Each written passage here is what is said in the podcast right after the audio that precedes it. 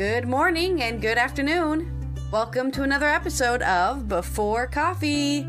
It is Friday. Let's end the week on some updates on Prigozhin and, of course, our our daily Squeal of Fortune wheel is going to be rolled. So we're going to find out which Trump, uh, Trump friend of Trump is getting. Uh, what their story is and their arrest and whatever updates on that. Yeah. The people who believe that the election was stolen, we're gonna look at those guys. Yeah. And uh we'll do it in the headlines, man. Yeah, we'll do it in the headlines. We, we won't do it on the headlines, or we will do it on the headlines. That's what headlines are for. Okay. And let's get started. Um, today on Before Coffee. Where did my stories go? Here they are. Today on Before Coffee. Lars von Trier defends Russian Lives Matter also comment. Oh, and Subway sandwich chain has been sold. War Identity and Irony. How Russian aggression put Central Europe back on the map. And in Scottish history, we look at what Bonnie Prince Charlie probably looked like. Intelligence services report aeroplane Prigozhin was not shot by missile. And I hear that Trump a coming. He's coming down to the pen. And we ain't seen a decent news story since I don't know when, but now he's stuck in Fulton Prison well, he's not really stuck there, but it kind of really just kind of rhymes. And we look at Trump's co conspirators today again on the Squeal of Fortune on what is known as Secondhand Wardrobe Day, August 25th, 2023, on Before Coffee.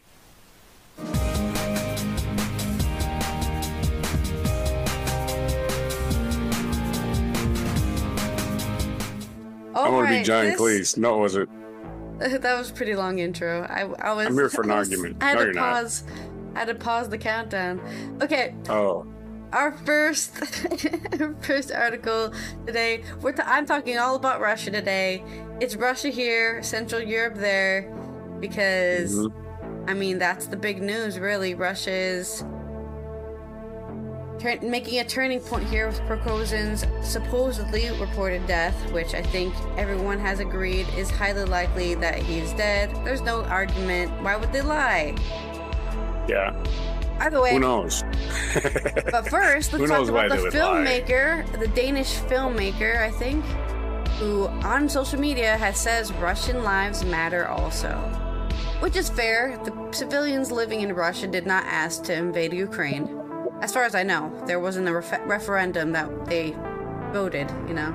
Let's invade Ukraine! I'm pretty sure Putin did it as a surprise attack and nobody knew it was gonna, gonna happen. So, Danish filmmaker and provocateur Lars von Trier has vetted himself from backlash after writing a social media post criticizing Denmark's donation of the F 16 fighters to Ukraine. This is from Sean, Sean Kane and agencies. Russian lives matter also, he wrote on Instagram on Tuesday after Ukrainian President Volodymyr Zelensky visits to Denmark, where he and Danish Prime Minister Mette Frederiksen expected the F 16s to be delivered to his country. Von Trier addressed his post to Mr. Zelensky and Mr. Putin, and not least Mrs. Frederiksen, yes, who yesterday, like someone head over heels in love, posed in the cockpit of one of the scariest killing machines of our time, grinning from ear to ear. That's what he said. Von Trier disabled comments on the post, no kidding, but it attracted attention of Russian and Ukrainian media. Oleksiy Ole, wait, Oleksiy Danilov, head of Ukraine's National Security and Defense Council, shared the director's post, writing on Twitter, War is not a movie where actors play life and death. Behind every living Russian terrorist, there's a dead Ukrainian. The choice between executioner and the victim becomes a tragedy when the artist chooses the side of the executioner. Ukraine doesn't live in abstraction, but in cruel reality in which Russians are murderers. A simple piece of advice for a famous director imagine that it is Russia's missile that is flying into city every day, that his father or mother was killed. his grandson was taken to Russia, and that a Russian looter raped his wife before burning down his house. In this case, the abstraction of hypothetical humanism takes on a completely different feature real, not fictional life. This is true, Russians are the one who are bombing towns every single day, every, multiple times during the day. So I'm not exactly sure how getting F 16s, which are meant to help shoot down those missiles and create a more defensive air line of defense, would be a threat to Russians. As far as I know, they're not planning on using the F 16s to bomb the entirety of Russia. They're using them as a mm. defensive strategy. So, yeah, I don't know. I think, yeah, I think he had too much wa- cups of wine or drank too much or something and then went on social media and then posted something that is not at all fitting to what's actually happening, which is a defensive air strategy. That's it. On Thursday, the 67 year old director wrote that supports Ukraine with every beat of his heart. I was just stating the obvious that all lives in this world matter. A forgotten phrase, it seems, for a time when pacifism, pacifism was a virtue. Ah, it's like a what lives matter too. It's like no one said they didn't matter. just because I, what did you say yesterday? The zero sum strategy. Just because I said something doesn't mean that negates what you say. negates something else.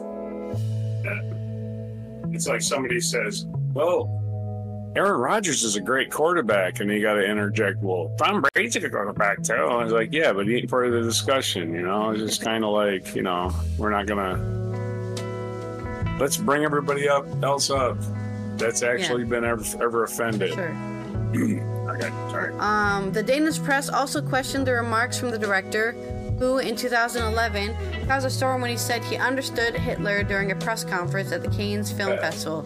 He was expelled by organizers and subsequently investigated by Danish police and later apologized for the mark. It was really tough, he told The Guardian in 2018 on the Bureau. Von Trier made also made headlines last week when he shared a video advertising his desire for a girlfriend and a muse. I am 67 years old. I have Parkinson's, OCD, and at the moment controlled alcohol alcoholism. Aha! Aha, it all reveals itself. He admits he has alcoholism. In short, with any luck, I should still have a few decent movies left in me, he said, as the video shared on Instagram account. All this is meant as an old school contact ad, where I, without knowing the least about social media, am looking for a female girlfriend muse. And despite all the whining, I still insist that on a good day, in the right company, I've been quite charming partner. Thank you for your infinite patience. One of the biggest stars of Danish cinema, Von Trier, has directed more than 14 films, often disturbing and violent. Known for his dark sense of humor, he won the Palme d'Or Cannes in 2000 for The Dancer in the Dark. So, poor, poor guy, you know, drinks too much, has Parkinson's, and he just wants a girlfriend. But maybe don't say that like that. Maybe not. He's coming off a bit too blunt and direct, which a lot of people do not like, especially Americans, to be fair. So. There's our. Well, that's it for my story. It ends there. Maybe he said something. He had a little too much rum and coke, and then he said too much on social media. Yep. Okay. On economic news in America, well, it actually affects the world because this is one of your world's biggest franchisers, Subway has been sold. According to Associated Press, Sandwich, let's try to talk first. My first attempt at talking today, so bear with me. Sandwich chain Subway will be sold to fast food investor Roark Capital. I wonder if that's related to that movie, The Fountain, or that book, The Fountainhead. You know, the main character was named Roark. Oh, yeah. Roark. Uh, he was a um, architect. The Subway logo is seen on takeout boxes at a restaurant in. Uh, is for a picture. I'm reading the picture caption. Oh, wonderful. Okay. Ha ha ha. Subway said Thursday it will be sold to Roark Capital, a private equity firm with expertise in restaurant management that could be could help the sandwich chain expand and improve its stores. Terms of the deal were disclosed weren't disclosed. Earlier in the week, the Wall Street Journal reported that the Atlanta-based Roark was offering around 9.6 billion for Subway, which is privately owned. Subway CEO John Chidsey, who joined the company in 2019, said the deal reflects Subway's long term growth potential and the value of the brand. Subway plans, plans to continue to modernize restaurants and expand internationally under Roark's ownership. Subway said its leadership team will remain in place. Roark is a private equity firm with $37 billion in assets under management. It specializes in franchise businesses and backs two holding companies that own multiple restaurant chains, Inspire Brands, the parent of Arby's, Dunkin', Dunkin', Jimmy John's, and Buffalo Wild Wings, and Focus Brands, which owns Auntie Anne's, Caravel, and Jamba. I think the else, yeah, I mentioned Arby's. Some already given them money. Subway, which has dual headquarters in Miami and Connecticut, was founded in 1965 and is still owned by its founding families. It's new. It's now one of the world's largest restaurant chains with 37,000 outlets in more than 100 countries. But in the U.S., has been losing market share in recent years to fast-growing rivals like Panera and Firehouse Subs, which feature more variety, varied menus and newer stores. Subway currently controls about 23% of the $43 billion U.S. sandwich and deli market, according to Technomic, a consulting company. That's down from 34% in 2017. Subway has been trying to catch up. In 2021, it's refreshed its menu last year, announced a line of chef developed sandwiches after finding that customers noisy, noisy vehicle out there. Okay. After finding that customers were tiring of Subway's traditional model of letting customers build their own sandwiches. Really? That's why you go there. But in February, Subway announced it was exploring a sale. Subway has some momentum going into the acquisition. In July, the company says Global's same store sales or sales of locations opened in the least a year were up 9.8% from the prior prior year. The company has remodeled 10,000 of its U.S. restaurants and recently spent 80 million to provide 20,000 U.S. restaurants with deli meat slicers, a first for the brand. So the meat slicers are the new thing. Okay, so that's the story. And do we have the wheel? Yes, we have the wheel. We have the wheel. We will spin the wheel. All right, wheel is on screen and we're spinning it. I just don't see it, so you have to tell me. Okay. I'm gonna tell you. All right, and our, these are our Trump co-conspirators of the day, and the squeal we are covering David fortune. Shafer. Who? David Shafer. David Shafer. I have not heard that name, but we will look it up during the intermission. Okay, my story then. While you do that. Okay. Alrighty. My second story is an opinion piece by Jacques Rupnik, and it's about how Russia's aggression has put Central Europe back on the map. Because, in a way, Central Europe has always been forgotten. And right. when I was studying European studies in university, we actually learned that for a long time it was just West and East, especially during the Cold War. There was no Central Europe, there's no middle either west and east, and that line could be drawn wherever somebody felt like it. Is it in the middle of Berlin? Is it past Germany? Where does the east start and the west begin? But now, the Central European political entity is coming back up in a moment that will, because of uh, famous uh, Czech writer Milan Kundera, are you a dissident? A journal asked Milan Kundera when he had become exiled in France from his native Czechoslovakia in the mid 1970s. No, I'm a writer, replied the author of The Unbearable Lightness of Being.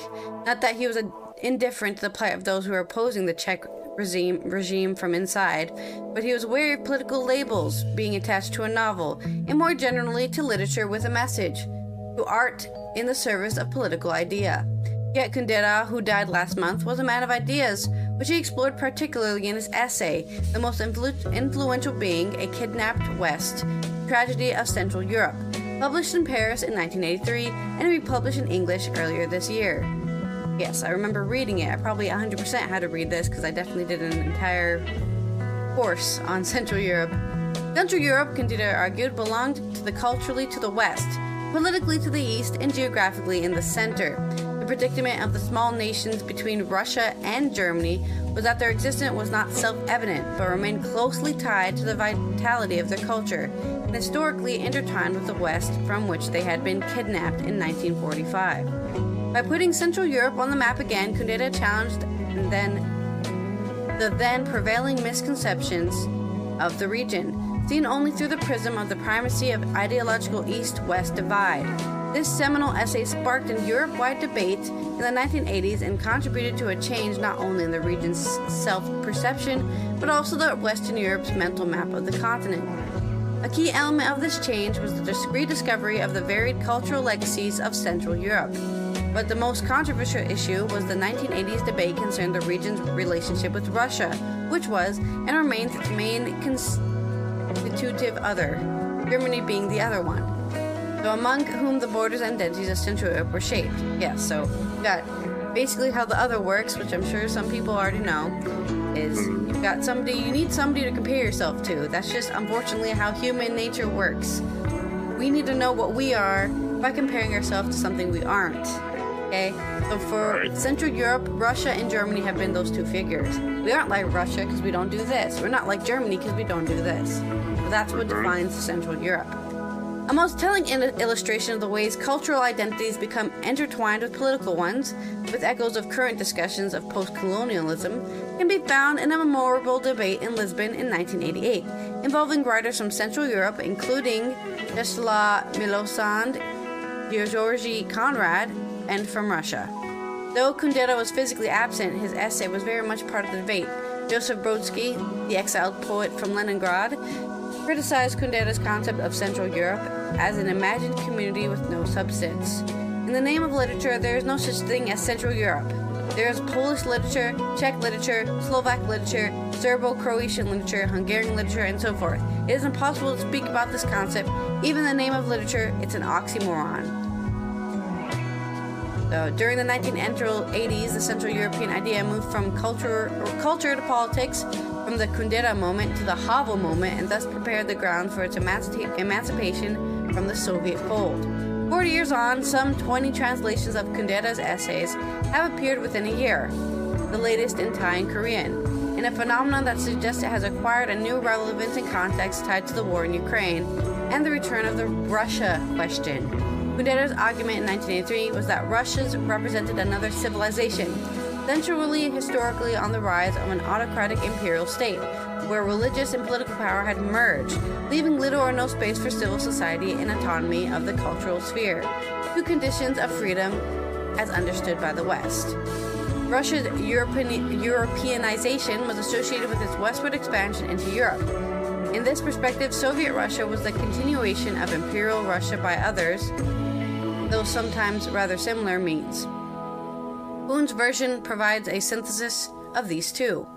Russia's war against Ukraine is about the post imperial unfinished business and its spheres of influence. It's also about the real and imagined cultural and political boundaries in Europe, including the old chestnut about what constitutes Central and Eastern Europe. The second reason for the revived interest in Kundera's essay is Ukraine itself. By launching a war, Russia has become a constitutive has been constitutive for a Ukrainian nation that now shares the fate of what Kundera describes as the small nations of Central Europe, whose very survival cannot be taken for granted. This existential a- anxiety is not a matter of numbers. For historical reasons, 2 million Latvians, 10 million Czechs, and 40 million Ukrainians have all, differently of course, shared that predicament. Putin's aggression acted a, as a catalyst, and Ukraine now thinks of itself today as part of the kidnapped West. As the war redefines political borders and identities, we are being reminded that Lviv used to be Lvov before the Second World War and Lemberg before the First war- World War. Part of Ukraine used to be in Central Europe as Kundera understood it. Today, not just Lviv, but the whole of Ukraine is under is leaning westward, and its nearest west is Central Europe. The irony of history is that, including Ukraine, Central Europe, once Kundera's kidnapped west, is reinventing itself by expanding eastwards. So, in general sense, Central Europe is like Austria, Czech, you know, those kind of places, that area, right? N- near mm-hmm. Germany, but between Russia. And then, of course, Eastern Europe is anything right next to Russia. in a general sense. But of course, We used to sorry. we used to call them the Balkan states. Yeah, we still do. Yeah. Yeah. That And uh, the, geograph- the geographical argument for Europe is the Ural Mountains. yeah, the But Balkans course- are a mountain range, right? Yeah. But of Yeah. course, there is The Urals, the yes. question of all the stands countries. Or hmm a lot, We're all we're all just people, man. and also the Caucasus, the Caucasus region. The Caucasus, where we There's get a lot of Caucasian from. those- That's the There's a lot of things happening in those countries that are both Well- emblematic of European society but also Asian society. Because, funnily enough, since you don't have a real border between these areas, they kind Right. of just synthesize together. So, Natural yeah, geographic features would yeah, do it, they're like slightly. Asian, slightly European. Right. right. And Anyways. again, Caucasus, the Caucasus Mountains, that's where we get Caucasian from. Yeah, So we're, that's where white people are always, you're a Caucasian. I'm like, well, I've never that been comes to the from the idea Mountains. that all Europeans basically came from. or One the seed? Indo, the Indo-Europeans came from the east, right? There was a there was a European tree and there was an Asian tree. They lived right next to each other. And for some reason, they never intermingled. Yeah, Isn't that 100%, amazing? totally. All right. Okay.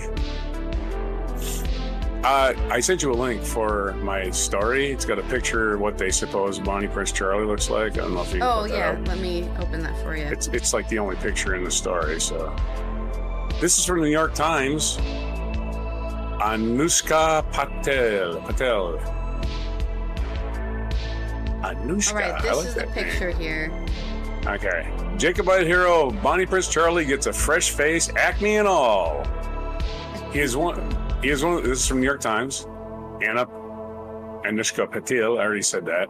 He's one of the most romanticized figures in Scottish history. A charismatic young prince, born and raised in exile, who stirred a Jacobite rising in the Scottish Highlands in a last-ditch attempt to restore his family to the British throne. Though the, ni- the 1745 uprising failed, the prince, Charles Edward Stuart, spelled S T U A R T, was immortalized in the popular imagination as a tragic hero, nicknamed Bonnie Prince Charlie for his good looks. A new, rec- a new recreation of the prince's face, as it might have looked when the, he led the rebellion, is now seeking to humanize the man behind the legend, pimples and all. The, the recreation made at the University of Dundee in Scotland is a stark departure from how Prince Charles, as played by the actor Andrew Gower, has appeared in the hit television series Outlander. It is also a departure from the traditional portraits that depict him as a fresh faced, rosy cheeked young man. Instead, the new recreation suggests Prince Charles, who was 24 when he led the uprising. Just think, when I was 24, well, I was in the Marines, so I can't say I wasn't doing anything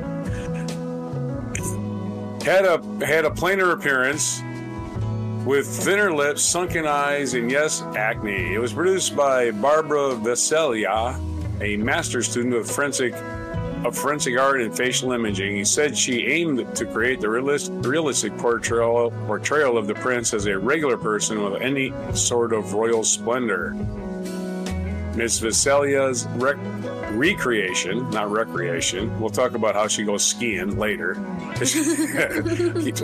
is based on a 3D model built from hundreds of detailed ph- photographs of the prince's death mask, which were cast after he died in, in 67. He died at 67 in 1788. She used digital sculpting software to reverse facial changes caused by aging, heavy drinking, and the stroke that led to his death. Unlike forensic facial reconstructions, historical reconstructions allow, and in some cases require, researchers to take some creative liberties, Ms. Valsalia said. She based details that would not have been preserved in a death mask, such as the prince's hair, on contemporaneous accounts and other likenesses believed to have been faithfully faithful depictions. They include a bust made by the 18th century French sculptor Jean Baptiste Lemoyne, from which she took cues for her rec- recreations. Chin length curls. Despite the prince's reputation for being handsome and charismatic, Miss Massalia said she had intentionally included blemishes that were noted in a few historical accounts in an effort to convey that he was not just a mythic hero, but also a complex person, as we all are. But we had to give him acne. Just had to. I don't think he's bad looking. It's just that the beauty is very subjective, and we definitely have different beauty standards than they would have in the 18th century. The facial shape and structure of University of Dundee rec- recreation are corroborated by many eyewitnesses' accounts of the rebellion and are likely quite realistic, said Roderick Tulloch, a creator of the Jacobite history who is working to establish a visitor center at the site of the Jacobites' victory at the Battle of Falkirk Muir. One account of the prime of the prince's triumphant seizure of Edinburgh in September 1745, for example, said he had a high nose and long visage, and that his chin was pointed and mouth small in proportion to his features. But Mr. Tulloch noted that the same account described the prince's complexion as ruddy in contrast with the sallow and blemished likeness produced at the University of Dundee. The prince is also shown with rosy cheeks in a portrait by the renowned Scottish artist Allan Ramsay, and is re- that is regarded as one of the most accurate likenesses of him, especially compared with official portraits, portraits that may have embellished his features.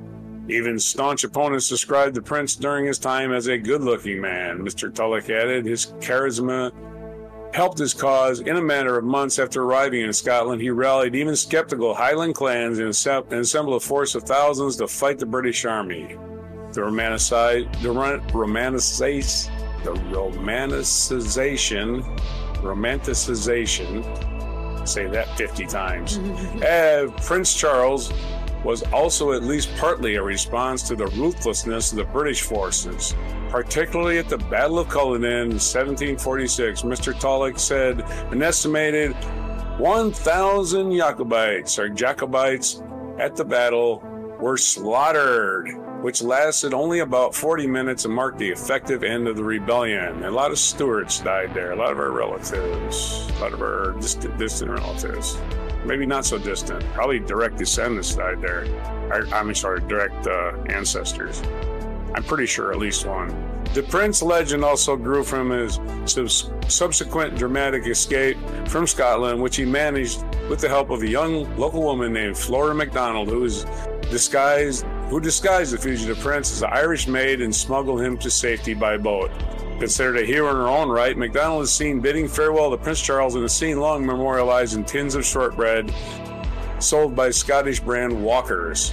The story of the prince's daring escape was also canonized in the Skye Boat song, a folk tune that was adopted as a theme song for the Outlander television series. The historical fantasy and romance series became a global phenomenon and has done a huge amount to raise the profile of Scotland, Scottish history, and the Jacobites in particular, Mr. Tulloch said. And that is a little story on the Bonnie Prince Charlie. Okay. Known for being Bonnie. In other words, in Scotland, that means sparkly, all fancy looking, you know? He's sparkly, so Bonnie. fancy looking. So outstanding. Look at the way he rides that horse. So charismatic. Got everybody going. So charismatic. Okay, well. Oh, yeah. Well, you see in the picture, he looks like Anne Heche, but you know, there you go. and Rest in peace, Anne Heche. Pergo- and, and Prigozhin uh, updates. Intelligence services have reported that it was unlikely that the airplane was shot down by a missile. This is mm. from NOS News. There is no indication that the Wagner leader Prigozhin's private jet was shot down by an anti-aircraft middle, uh, missile. A P- Pentagon spokesman said at a news conference in Washington. Definitely wasn't Reports a middle. Cir- Sorry. I said it definitely wasn't a middle. Yeah, no way. Uh, I'm worse. I'm sorry. Uh, reports circulated this week that the aircraft may have been shot down by anti-aircraft fire. Yeah, including me. I also was like, maybe they shot it down. Oh, not like we'll ever get the report that they did. You know, they're not going to report, and there was missile fire on the outside of the plane. I'd say it was shrapnel from the inside. Yeah. A bomb on the inside. I mean, it's quite easy to just pay the pilot to crash the plane or something, I guess. He wants to die. Well, I mean, it wouldn't be the first time people have, uh, you know, suicided themselves You've seen him bail out. Maybe he bailed out. oh yeah, he. Why did our pilot just jump out of the, Why the is there door? a parachute? Yeah, why did he just parachute out of the plane? Uh, shit. Okay. The Pentagon calls this theory unlikely. We have no information to suggest that the plane was shot down by a missile from the ground, said spokesperson Patrick Ryder. But from the inside, perhaps. shot from a missile from the inside. Who brought a freaking missile launcher into the plane? The Pentagon Need a bomb. yeah, it remains unclear what happened. Officials from the U.S. and other intelligence services say the New York to the U- New York Times, among others, that the plane probably crashed after explosion on board. But this is still unclear on how it was caused. This includes imp- explosives on board or fuel that had been tampered with. The Pentagon would not comment on those theories or whether the deaths of Prigozhin and the other passengers was deliberate. President Biden has said that he suspects the crash was a deliberate attack. I'm not surprised. Not much is happening in Russia that Putin doesn't have a hand in. The theory of an explosion on board rather than a missile from the ground is further supported by Russian media coverage. The online news channel Baza, which had good sources in Russian intelligence services, reports that the authorities believe there was a one or two explosives on board. Inhabitants of the Kuzhenkino, a village near the place where the plane crashed, also told AP and Reuters news agencies that they did not see a missile. They only heard a bang and then they saw the plane crash. Anastasia Bujo, Bujarova was walking in the street and with her children, and then I saw the plane explode out of nowhere. In additional coverage, Putin shares his condolences for the family of the Prigozhins, as he was a talented, talented businessman. Russian President Putin has expressed his condolences to the family of the Wagner le- leader Yevgeny Prigozhin on his death. Putin was called Prigozhin a talented businessman, businessman whom he has known since the 19, 1990s. It is the first time that Putin has responded to yesterday's incident. That's Russia authorities then announced that all 10 occupants of the private jet had died in a crash. The plane was en route from Moscow to St. Petersburg. Immediately unconfirmed reports emerged that Prigozhin and his right-hand man, Wagner's namesake Dmitry Utkin, were on board, were on board and had not survived. In June, the Wagner mercenary army led by Prigozhin revolted against the Russian army leadership. The troops took the southern Russian city of Rostov-on-Don and advanced towards Moscow, but the advance was called off. Putin called this mutiny a stab in the back. Prigozhin later claimed that had not been his goal to overthrow Putin, but a revolt against Putin's image. The question arose: what would be his fate? What would be the fate of Prigozhin? After Wagner's mutiny, Prigozhin was seen in Russia. Some of his mercenaries went to Belarus, where Wagner camps were set up. Later, Prigozhin appeared in a video implying he was in Africa. Putin and Prigozhin had been close acquaintances for decades. Prigozhin was known as Putin's cook. After years in prison, he built an empire of fast food chains and restaurants. In one of his restaurants, Putin received world leaders such as French President Chirac and U.S. President Bush. Later, Prigozhin's role grew significantly to such an extent that the New York Times called him Putin's go-to oligarch for dirty jobs. He became the leader of the Wagner Group, the mercenary army that, under his leadership, was of great importance to Russia's, Russians in the war against Ukraine. In May, for example, the symbolically important Battle of Bakhmut was won by Wagner's mercenaries. So, there's a little history, there's a little context, and uh, we'll see what this means for the rest of the Wagner mercenary group if they're going to get a new leader or if they're just going to disperse and be forced to join the actual infantry as normal conscripted units, I guess. My, Your my story. guess is they're, my guess is that they're going to all go to the Sudan or uh, Ecuador or someplace like that. This guy, well, let's hit, let's join one of these factions and make some money because they're soldiers of fortune. Yeah. That's who they be. They're like, you know, rolling the headless Thompson gunner, soldier of fortune. Uh, and in more criminal news, uh, we have our winner from the Squeal of Fortune appears again. Ironically, he has become a squealer. This is from Salon magazine, and the byline is Tatiana Tadanpoli. Tandonpoli, Tatiana. That's another name I like. I should have named one of my kids Tatiana. What do you What do you want? What do you want a new name? No. Anyway. Okay, cool. I'll just have to have another kid, or maybe buy a pet, maybe a cat, maybe Tatiana, maybe a giant iguana. I mean, an iguana. It's even better. Okay, An iguana. David Shafer. This is our Wheel of Fortune winner. I'm sorry, that's Wheel of Fortune winner. David Shafer, a former chairman of Georgia's Republican Party and one of the 19 people charged in the Georgia 2020 election interference case, claimed on Monday court filing that he and the other Republican electors who attempted to falsely certify a victory uh, for Donald Trump were acting at the direction of the former president. Yes, he's squealing. As defendants in the far reaching indictment began to surrender to authorities ahead of Friday's deadline, Shafer's position signals that some may be poised to turn on the former president, Axios reports. Mr. Shafer and the other Republican electors in the 2020 election acted at the direction of the incumbent president and other federal officials. Lawyers for the former GOP chairman wrote in the filing. Attorneys for President and Mr. Shafer specifically instructed Mr. Shafer verbally and in writing that the Republican electors meeting and casting their ballots on December 14, 2020 was consistent with counsel's advice and was necessary to preserve the presidential election contest, they added. Shafer and 15 other Republican electors met at Georgia's Capitol on December 14, 2020, and signed a document falsely declaring that Trump had won the state, which is illegal. Shafer had portrayed himself as the chairperson of Georgia's Electoral College and filed a fake slate of 16 pro Trump electors on December 2020, according to the New York Times. Shafer is facing eight charges in the Georgia indictment, including false statements, and writings, forgery in the first degree, and impersonating a public officer. In addition to some of the electors and a slew of other alleged conspirators, Trump and several of his former attorneys have also been charged in relation to their alleged roles in attempting to subvert the election results. The former Republican Party chair, like co defendants Jeffrey Clark and Mark Meadows, is trying to have his state level case transferred to federal court which would place the case under authority of a federal judge and potentially pull a more sympathetic jury pool. They're just trying anything. We need your help. This, oh, I'm sorry, that's that's an ad.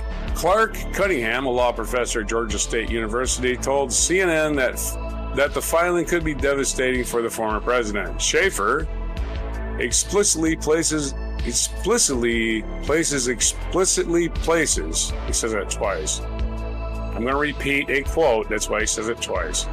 Shafer explicitly places explicitly places the entire responsibility for the fake electoral scheme squarely on Donald Trump. Cunningham explained. He says I was acting as a person at his personal direction. He does that because he's trying to get into federal court under the law that says even if you're not an officer of the United States, if you're acting on the officer's direction, you can get you can get to federal court. He's making that statement to get to federal court at the same time implicating Trump directly in the fake elector scheme. Which is a hell of a deal to try. Shafer also gained widespread attention on social media early Wednesday when he posted on his mugshot on to social media and made his profile pic and made it his profile picture after surrendering to Fulton County's authorities overnight. He was one of the two offenders to turn themselves in early Wednesday former Coffee County GOP, GOP chair Cathy Latham, who is alleged to have partaken in an effort to copy sensitive election software in 2021, was also one of the 16 fake electors. Is the other one to turn herself in Wednesday. According to 11 alive as of 11 a.m. Eastern Time on August 26th. Six total defendants have surrendered. Well, this is this is outdated. I think they've all basically surrendered by now. And that is the story of one more on the Wheel of Fortune. As we nice. knock these off one at a time. Maybe not Mr. nice David, per se, but Mr. David Shafer is innocent until proven guilty in a court of law. That's our disclaimer. Yes. This is just we're just reporting what's happened, not This is condemning. just reading news stories, my friends. Yep. All right, speaking of news, let's go into our cultural news about Charles Dickens. Overrun with rats. Charles Dickens Museum illuminates author's factory stint. That's right, he had to base his books off of something, and that was as a writer, you probably ended up working in a factory and freaking. What? When was this? I don't know that era of London. I don't remember what the name of the time the time it's called, but that that time, Charles Dickens London. it was an experience that ruptured his childhood but shaped his life's work. 200 years ago, 11-year-old Charles Dickens was taken out of school to work in a rat-infested factory on the banks of the Thames to support his family and his father, who sank into debt. Now, the Charles Dickens Museum in London is marking the bicentenary of the bleak period of the author's childhood by displaying letters from his father that illustrate the difficulties in the father son relationship. The museum is also displaying early editions of The Life of Charles Dickens, the three volume biography of the author by his friend John Forster that revealed the grim facts of his childhood. In September 1823, the young Dickens was removed from school and sent to work 10 hours a day, 6 days a week, at Warren's blacking factory near where Charing Crossing Station is today. A few months later, John hmm. Dickens, Charles' father, was arrested and imprisoned for three months in Marshalsea debtor's prison in Borough. Young Charles spent a year fixing labels to bottles of blacking or boot polish He never spoke of the experience but wrote an account of it for Forster, whose biography was published two years after Dickens' death. Dickens wrote, It is it is wonderful to me how I could have been so easily cast away at such an age. It is wonderful to me that even after my descent into the poor little drudge I had been since we came to London, no one had compassion enough on me, a child of singular abilities, quick, eager, and delicate, and soon hurt, bodily or mentally, to suggest that something might have been spared. The blacking factory was a crazy tumble down old house, a building, of course, on the river, and literally overrun with rats. Its wainscoted room and its rotten floors and staircase, the old gray rats swarming down the cellars, and the sound of their squeaking and scuffling coming up the stairs at all times, and the dirt and the decay of the place rise up visibly before me as if I were there again. He also recalled one of his fellow child laborers. One of them came up in a ragged apron, and paper cap on the first Monday morning to show me the trick of using the string and tying the knot. He was named Bob Fagin, and I took the liberty of using his name long afterwards in Oliver mm. Twist. One of the letters from John Dickens was written in June 1834, another year of acute financial difficulty for the family. In it, John Dickens makes an urgent appeal to Joseph Parkers, a politician, to help find Charles a job, vouching for his son competence in every respect. The second was written in 1843, when Dickens was established and indeed famous author, to ask Charles' publisher Chapman and Hall to send him a copy of his son's forthcoming book, American Notes. I understand, for I have not seen that advertisement, you have announced this New York new work for publication in about a week. As it will be very painful for me to be left in ignorance of its contents, and fearing that I may be overlooked at a such distance, I have to solicit the favor of you by sending me a copy by coach. Frankie Kubicki, senior curator at Charles Dickens Museum, said the 11 year old boy who walked to work from the lodgings in Camden and Southwark every morning experienced the ugliness of factory life and received a permanent mental imprint of the hardship that was lurking to find impoverished children in the capital city. In his later works, the blacking factory looms large, not only as a significant backdrop to David Copperfield, but as a driving force behind the creation of a hapless child victim in his stories, such as the must loved character Oliver Twist. His position at the factory was to damage his relationship with his parents for the rest of his life. His father's continuing money problems only further deepened this void. The items which we are showing make the experience palpable and enable us to see the damaging effects of poverty on the child's life and close knit family. The items will be displayed at the museum from August 25th to, until January 21st. So feel free to visit the Charles Dickens Museum in London that you can see how awful it was to industrial London, I guess. Industrialized London. How awful was it to grow up there in the smoke, smoggy environment in the 1800s. Oh, Dickinson what Dickinsonian times is he? Yeah, even, Dickensonian times. Dickens became part of our lexicon at some point. Yeah, like we say that little Dickens, or we're having a Dickens of a time. I always we'll be able to explore how that got into our, uh, you know, our vernacular. Yeah. I like saying vernacular. I'm just vernacular. Vernacular just means like common speech. I was going to ask you, do they pronounce it Thames in London, or because I've always called Thames. the river the Thames. I've always called it the Thames. Yeah, maybe yeah, the, the, Thames. Thames. Sorry, yeah. I'm terrible at reading. We've it's okay because it, it should be it should be pronounced Thames. It should be. Why isn't it called Thames? Thames makes no sense. I Maybe think the it's Greeks an accent thing. It's an accent. I think the the Romans named it. Let's blame the Romans. Okay. Yeah. Bloody Romans. All right, and what happened on this day in history? 325, the Council of Nicaea. I think that's how it's pronounced. The first ecumenical council of the Christian church, called by Emperor Constantine I, brought to an end the controversy of Arianism concluding that God the Father was the equal status with God the Son. Okay, well, as long as they settle that, I don't know. 1530. 1530, Ivan IV, also known as Ivan the Terrible, Grand Prince of Moscow, and the first Tsar of Russia was born on this day, August 25th. 1835, New York the New York Sun began running a series of news accounts that falsely claimed that British astronomer John Herschel has observed all sorts of life on the moon, including a winged human creatures about four feet tall. It became known as the Great Moon Hoax, although the Sun never retracted the stories. So I'm I'm just go ahead and say them people just went into hiding. They're still on the moon. Why not? Let's just make something. Let's go. Let's get a QAnon thing going. 1900. German classical scholar, philosopher, and critic of culture Friedrich Nietzsche, one of the most influential of all modern thinkers, died at the age of 55 in 1900. He planned it that way. He wanted to die right on the zeros. 1916, U.S. President Woodrow Wilson signed the Organic Act, which established the National Park Service. In 1919, George Wallace, racist governor of Alabama, was born in Sealo, Alabama.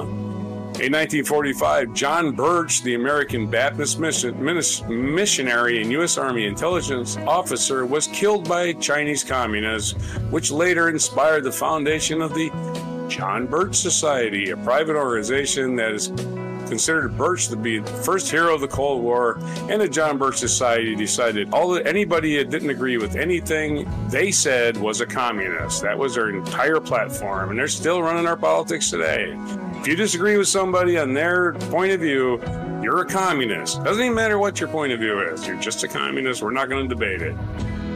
In 2009, Senator Ted Kennedy Last surviving brother of JFK, John F. Kennedy, died at the age of 77 on this day.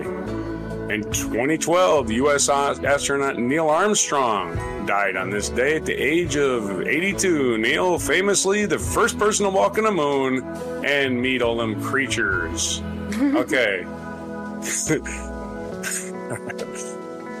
also dying on this day, and this is a day that Ted Kennedy died, the day that the day that who else died here? Uh, Frederick Nietzsche died. Ted Kennedy died. Neil Armstrong died. John McCain died. Yes, yeah. John McCain also died on this day. American politician John McCain, who developed a reputation of political maverick while serving in Congress for some 35 years during his failed bid for presidency in 2008. Well, he died on this day in 2018 at the age of 81. And our Featured event 1944. Paris was liberated. Woohoo! On this day, 1944, Woo! some two months after Allied invasion of Normandy and Paris was liberated, German occupiers was liberated from Ger- German occupiers as Free French Second Armored Division under General Jacques Philippe Leclerc entered the city and the biggest party ever started and famous oh, and famous birthdays today. Sean Connery's. It's Sean Connery's birthday. August 25th, 1930, Sean Connery was born. And Edinburgh, Scotland. Tim Burton, also born in 1958. Elvis Costello, birthday, 1954. Regis Philbin, American television personality, was born in 1931. We already covered Sean Connery and George Wallace. And what day is it today? What day is it? It is National Park Service Founders Day. As we said uh, earlier, Woodrow Wilson signed that declaration on this day. It's National Banana Split Day. National Whiskey and Sour Day. Those don't go together too well. And it is National Secondhand Wardrobe Day, as we mentioned earlier. So I'm going to go That's out. That's my entire life. That's me too, man. I'm going to go out and find stuff in the street and wear it. and it's National Kiss and Makeup Day. So this kind of got an argument. Yep. Kiss and make up, no matter who they are, even if they got, even if they look like Bonnie Prince Charlie with acne all over their faces. Kiss them and up. And again, this is the day we liberated France. Uh, I'm sorry, Paris. So the Allies liberated. Yep. Paris, and there was a lot of kissing. All right, that's it. All right. Then this has been Allison here from the Netherlands. Excited to go into the weekend, see some friends, visit some friends, and uh, get in a fight. Yeah, I guess up. kiss and make up. Yeah. Where? The- nope, there was no food in that daily thing, was there? So I don't know what to eat today. I guess. And if you're reclaiming clothes, make sure you wash them thoroughly because you don't yeah, know anything. And don't wear someone's old right. underwear. Don't recommend that for sure. Unless it's unless it's officially that day, then wear someone else's underwear day. You can do that. All right. But We'll see you next week to find out what happened over the weekend. Yeah, we'll see you Monday where we successfully wasted an hour of your time. But that's it for today on August 25th, 2023 edition of Before Coffee.